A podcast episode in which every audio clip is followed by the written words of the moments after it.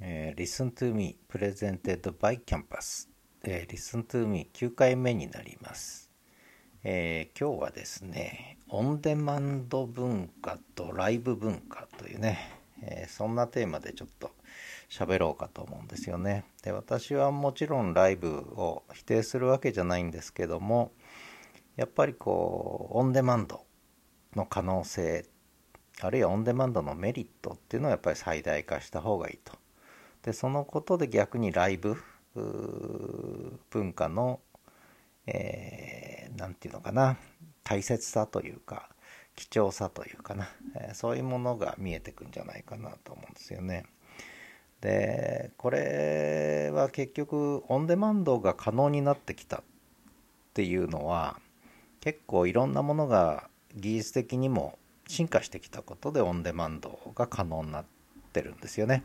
昔はラジオはそれこそ「オールナイトニッポン」とか聞いてた人たちはわかると思うんですけども夜寝ちゃうわけですよね、ね、聞いてるうちに。でで聞き逃すわけです。これが ライブ文化ですね。ライブは聞き逃したらもうアウトなんですねその時間、えー、聞き逃したらアウト要するに時間に縛られるわけです。だけど再放送ねっていうのがあって再放送されるともうそこを今度狙ってね聞くわけですけどそんな都合よく再放送してくれるわけじゃないと。で技術が進化してテープレコーダーっていうのができたんですね。ラジカセってやつですね。ラジカセ。これはもう本当は語学学習とかねに使うんだということを建前にして親に買ってもらってで結局深夜放送ばっかりねえー、録音してたと。ね、ラジカセ文化の時代あるんですがあれはまさに自前でオンデマンドの世界を作ってたわけですよね。要するにネット上とか、えー、オンライン上にその音源が常にあるわけじゃないから自分の手元で自分のメディアテープというカセットテープというメディアに自分で、えー、録音してでオンデマンド聞きたい時に何度も繰り返して聞けると。ね、聞き逃したところをもう巻き戻したりとかしながらもう何回でも聞けると。それこそテープが擦り切れるぐらい聞くということができる。これがまさにオンデマンドの世界。でこれが今はテープレコーダーとかそういうメディアを手元に用意しなくても。であるいはパソコンスマホにダウンロードしなくてもインターネット上にクラウドという形でえ主にねクラウドという形で、えインターネット上に常に音源が存在していると。でこれが今オンラインコミュニケーションをオンデマンド主体の、えー、世界を可能にしてるわけですよね。でこのことで何が起きたかっていうと一つはその時間からの自由時間からの解放ですよねつまり聞きたい時に聞きたいところを聞きたいだけ聞くで速度を上げて聞いてもいいしね、えー、速度を落として聞いてもいいし2回3回聞いてもいいしまた1ヶ月後に聞いてもいいし。これがまさにオンデマンド文化。でこれはライブではできないことなんですよね。もちろんライブ音源をオンデマンド化すればね。同じことができるわけです。これ先ほどの深夜放送と同じ話ですよね。でここで大事なのはやっぱりメディアの発達。ね。進化。そしてそれを記録できると。でしかも映像も音声も記録できるようになった。で昔これはやっぱりインターネットとか通信回線とかね、えー、の問題で、えー、音声とか映像ってのは何だろうな。やっぱりそれなりにデータ量が多いからやっぱ記録するのも大変だったしインターネット上にたくさん置いとくのも大変だった。ところが今は誰しもがまあダラダラ喋るライブも含めて全部置いとけるわけですよね。うん、記録できるようになった。まあこれはもうナノテクノロジーの進化に感謝するしかないんですけれども本当に小さな空間にたくさんの情報を置いとけるようになった。でしかも通信回線が、えー、ね、えー、早くなったことも含めてであとはその、えー、そういった情報を送る技術も発達したことによって常に誰もが何百万人何億人という人がオンラインでオンデマンドでいろんな情報にアクセスできるようになった。これがまさにインターネット革命だしナノテクノロジー革命なんですが。でこれが我々に可能に我々にとって我々に可能にしたのはやっぱ時間と空間からの解放なんですよね。時間と空間に縛られない。でこれ昔はそれこそオンラインがない時にはもうその場所に行って例えば音楽聴く時にはコンサートホールに行って音楽聴くしかないわけです。でそこに行った人しか体験できない。まさにライブですよね。空間にも時間に縛られたライブ。でこっからの自由度が増してきて今オンデマンド。空間からも時間からも解放されるっていう。でこれがやっぱり優位性を持ってると思うわけです。で一方でオンライン上でのライブ文化ってあるわけですね。これね、えー、クラブハウスもそうだしツイッタースペースもそうだし、えー、ラジオトークのライブもそうだしスタンド FM のライブもそうですけれどもいわゆるライブにこだわる。やっぱりライブはね面白いんです。臨場感あるし共有体験できるわけ。つまり同じ時間を共有したと。空間は共有してないよ。本当に空間共有したい時にはそれこそ、えー、ね、えー、ライブに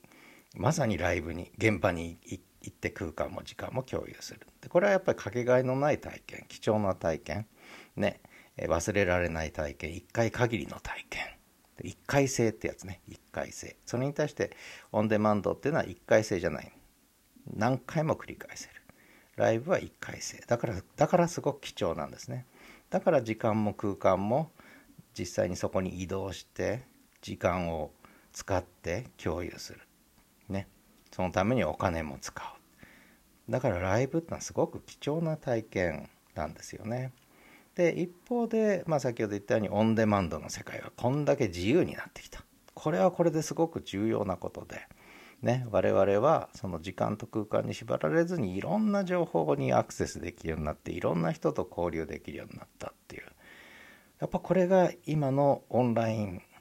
インターネットオンデマンド革命。だと思うんですよね。だからこの利点を最大化したいというのが一つ。で一方でオンライン上のライブっていうのはまあ否定はしないけれども私はやっぱりあの時間の使い方とかね。えー、まあ、そこで得られる共有体験もいいけどやっぱり結構ダラダラやってて同じこと繰り返してる人も多いのでせっかくの貴重なライブなんだから浪費しちゃいけないと。もっと大事に使った方がいいと。あんまりねあんまり無駄なライブはやんない方がいいと。これは人生の意味を考えた時にはあんまり無駄なライブやんない方がいい。それより簡潔なオンデマンドねえの情報っていうのを作った方が僕はいい交流がねできるんじゃないかなというふうに思うんですよね。でそういう意味ではやっぱりオンデマンドのコンテンツっていうのは空間を超えるだけじゃなくて時間も超える。でライブのコンテンツっていうのは空間は超えてるけど時間を超えられないということなんでねでやっぱり空間も時間も超えていくような情報っていうのはいろんな人にとって意味を持つ可能性が高いと僕は思ってるわけですよね。だからまあこの話、まあ、オンデマンド文化とライブ文化でどちらも必要なんだけれどもやっぱりライブにはライブの良さがあってそれをやっぱりあんまり浪費せずにね、えー、もっと貴重な体験としてかけがえのない一回限りのね、ああよかったと時間と空間を共有してよかったと、ね、いろんなお金も使い、ね、労力も使いいろんなやりくりもしてで体験できたライブだからそれだけ忘れられない体験になるし記憶になるし、ね、得る感動とかもあるわけだけどもあんまりこれ浪費しちゃうと本当に薄っぺらになってっちゃうライブの価値が下がってっちゃう。ねだからライブはライブでもっと価値を高めた方がいい。で、オンデマンドは逆ですね。もう、どんどんどんどんオンデマンドのコンテンツは、ね、いいと思うものは作っていけばいいです。で、そこでいいものは残るから。ね、そうじゃないものは聞いてもらえないっていう。もうそれだけの話なんで、だからオンデマンドコンテンツってもうどんどんどんどん入れていけば、そこで新たな出会いも生まれるし、新たな可能性もあるし、ね、思いがけない人が聞いてくれて、そこであこんなことこんなとこでこんなこと考えてる人がいるんだって。あるいはそこに学びがあったりね。コミュニケーションが発生したりっていうことが起きるわけで。でこれがライブだけだとやっぱり狭いわけね。広がりを持ってちにくいわけです。なので私はオンデマンド文化ね現代の技術革命が可能にしたこのオンデマンド文化を使い倒す、ねえー、最大化するとそのメリットをねいうことがとても大事だと思って、まあ、その点ではねこういう SNS のいろんな新しい展開っていうのもねとても、えー、面白く楽しみにしながら、えー、ねなんだろう。まあまあエンジョイですね、えー、レッツエンジョイオンデマンドカルチャーっていう感じで。まあこれでこのエピソード終わりかな、えー、Listen to me 次何喋ろうかな。あんまり考えてないですけど。とりあえずずっと喋ってきましたけども。まあ一通りね、えー、思ってることをもうとにかくリスナーも意識せずに喋りまくるのがこの Listen to me ということでまあ何かのお役に立てれば幸いです。ということでではまた。